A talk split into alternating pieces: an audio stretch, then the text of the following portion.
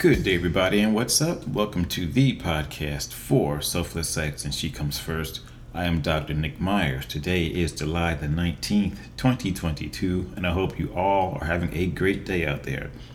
And right off the bat, I want to say thank you for everyone for listening to the previous podcast, and also I want to say thank you to, to everyone who dropped by the new website drnickmyers.com, D R N I C K M Y E R S.com, and stayed there for a little bit and checked out some of the things. I really do appreciate it. It really does mean a lot to me. And also, if you go to the website, please be sure to sign up for the newsletter at the very bottom of the first page. So, in today's podcast, I want to talk about something that has a serious impact on far too many men out there, and that is prostate cancer. And more specifically, prostate cancer and sexual health. Because if you did not know, prostate cancer, going through the treatments and the surgeries, and even some of the mental issues that come from having prostate cancer can have a serious impact on a guy, period. So, in this podcast, I want to talk about some of the side effects that come from the treatments and the surgeries, some of the mental health issues that also can appear due to prostate cancer, and possibly some solutions in the area of prevention for prostate cancer. So let's talk about that today.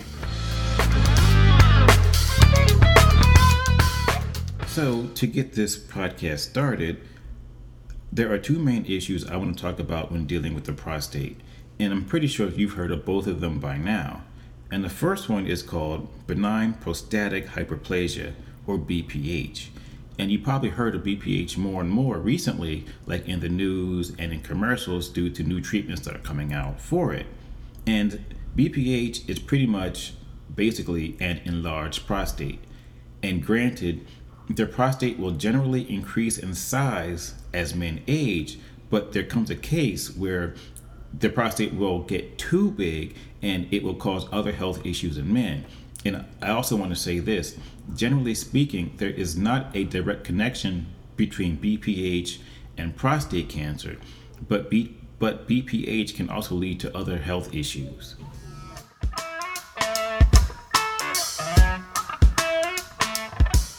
Number two is prostate cancer.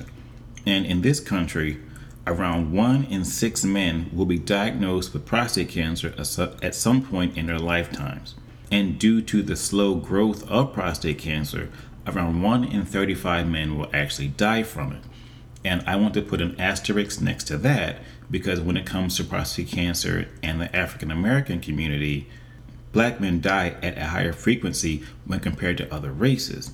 And also, I have to mention some very important risk factors. Number one, family history if you have a if you have a father or a brother with prostate cancer, it more than doubles your risk of development. And number two, race. African American men are more likely to get prostate cancer than Caucasians, and when the and the cancer is usually more advanced when it is discovered.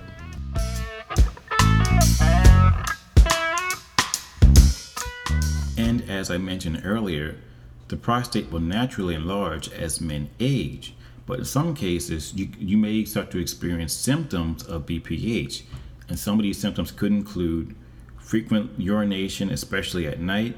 Number two, you have trouble getting a urine stream going. And number three, you feel like you're unable to completely empty your bladder. And the issue with prostate cancer is that in many cases, there are no symptoms at all. So it's there growing and you won't even know it. This is why I want to say screening is important. And I'll come back to that later on. In this next section, I really want to focus in on prostate cancer and some of the sexual health issues that you can experience from it. So, for example, if you happen to have surgery or radiation to treat the prostate cancer, both of those treatments can actually damage your genital area, making it more difficult for you to get an erection and even for you to have an orgasm. And to take this a step further, let's say your doctor puts you on some sort of hormone therapy, and that will decrease the amount of testosterone that's in your system, which will have a negative impact on your sex drive and also it will have a negative impact on your sexual performance.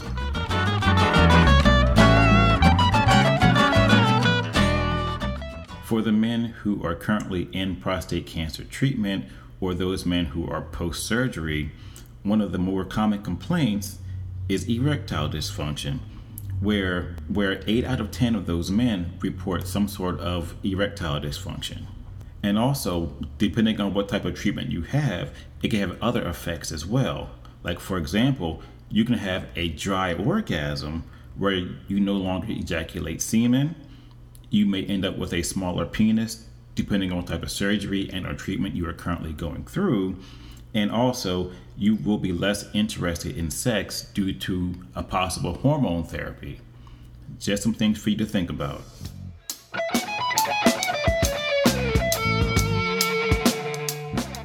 so if you tell your doctor that you are now dealing with some sort of sexual dysfunction due to the prostate cancer surgery or the treatment they may prescribe a treatment for you, which is great. So they may start you off with the pill. And I'm talking about the pill, I mean Viagra or Cialis or something like that. And please keep in mind that they don't work with most guys anyhow.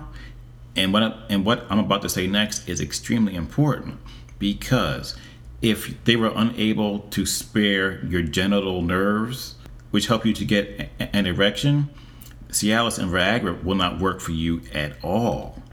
So that's something for you to keep in mind. So secondly, they may prescribe a shot to you where you give a where you give yourself an injection in your penis which causes an erection. And many and many guys do not like to inject their penis with anything. But it does work pretty effectively though.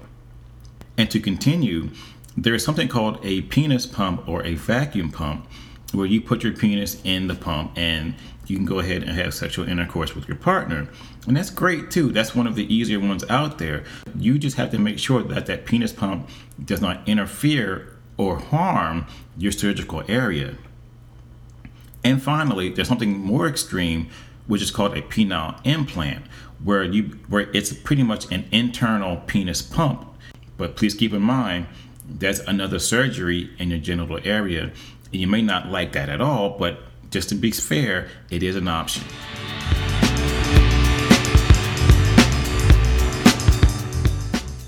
So now I want to give you just a few suggestions on ways to decrease your chances of developing erectile dysfunction, regardless of if you have prostate cancer or not.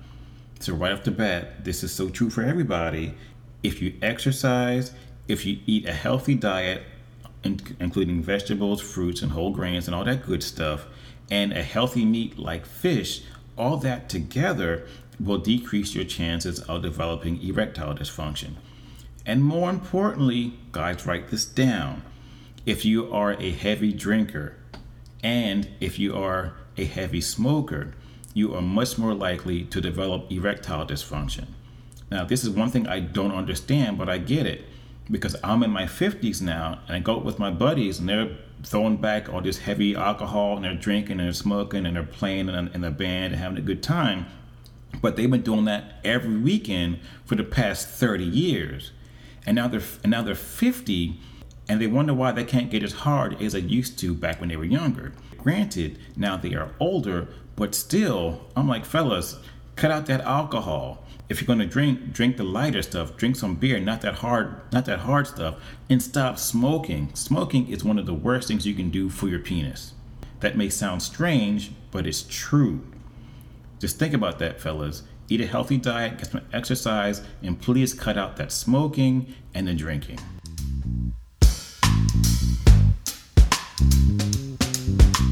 And before i go i just want to make one more quick suggestion to you. Because, yes, I do understand that prostate cancer can have a devastating impact on your sexuality and sexual health, but it will also have an impact on your mental health as well. And additionally, it will affect your partner in a way that, that you're not even thinking about because your partner is your old sex partner and now they and now they cannot be intimate with you as they used to so some things will have to change which is why i developed the idea or the concept of selfless sex a couple years ago. The one thing I want to support you in doing is going to counseling and going to therapy as a couple or by yourself. But still, sometimes they can offer different solutions or, suggestions to help you t- to get through the mental blocks that you are experiencing because of the prostate cancer. So you and your partner be- can become a strong unit again and also increase your intimacy in your relationship. So, in closing up this podcast, I just want to say this. Yes, I know this is this has not been the most sexy and erotic podcast I've ever done, but I do believe that this topic is extremely important for the men out there and also for the women out there. Why? Because I believe prevention is key here, and your diet can can actually help you out with that.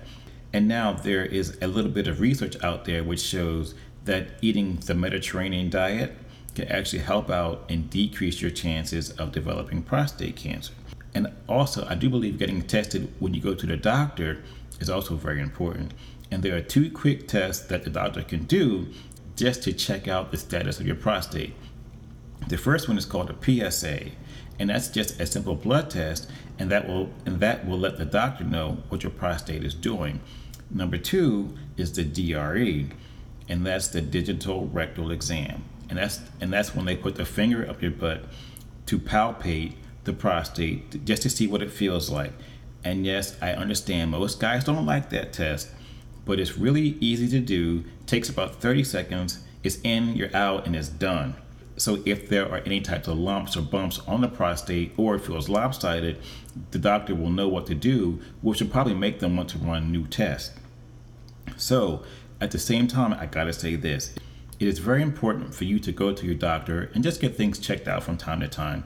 Every six months, just get a physical, and in many cases, those are covered by insurance, so there's no out of pocket cost for you. If you want to have more fun, please feel free to stop by prostatecancer.net. That's the site that I write for, and additionally, there's probably at least 300 other articles up there for you to choose from and educate yourself about prostate cancer. So, on that note, I'm out. You guys have a great day. Stay tuned, and I'll talk to you soon.